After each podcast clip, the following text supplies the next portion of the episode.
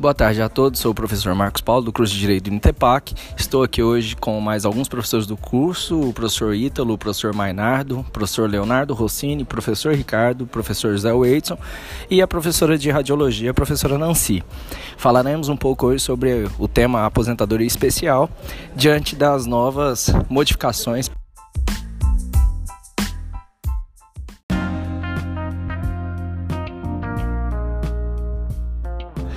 E nesse momento a gente vai fazer um breve, uma breve entrevista com o professor Leonardo Rossini e vou passar a palavra para o professor Mainardo para que conduza essa entrevista. Boa tarde, hoje nós vamos conversar com o professor Leonardo Rossini e professora Nancy a respeito da aposentadoria especial. Bom, começando com o professor Leonardo. Professor, gostaríamos de saber o que é aposentadoria especial.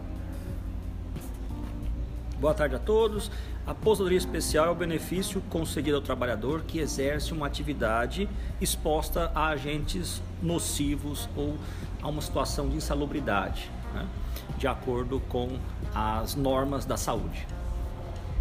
Legal, professor. Uh, professora Nancy, uh, qual a importância dessa aposentadoria especial para os profissionais de radiologia?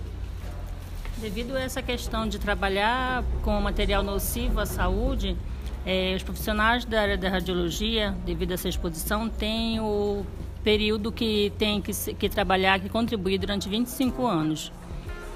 E é essa a questão nessa nova previdência que está sendo muito discutida com relação à permanência ou não desse tempo de contribuição.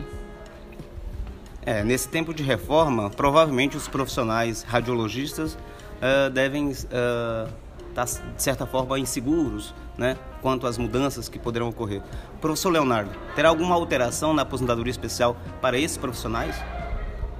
Na primeira votação que teve no Congresso Nacional, né, lá na Câmara dos Deputados, é, a categoria conseguiu manter o benefício com 25 anos de trabalho direto à exposição do agente nocivo. Então, ou seja, é uma das categorias que pode celebrar que não vai ser sacrificada no seu período de aposentadoria.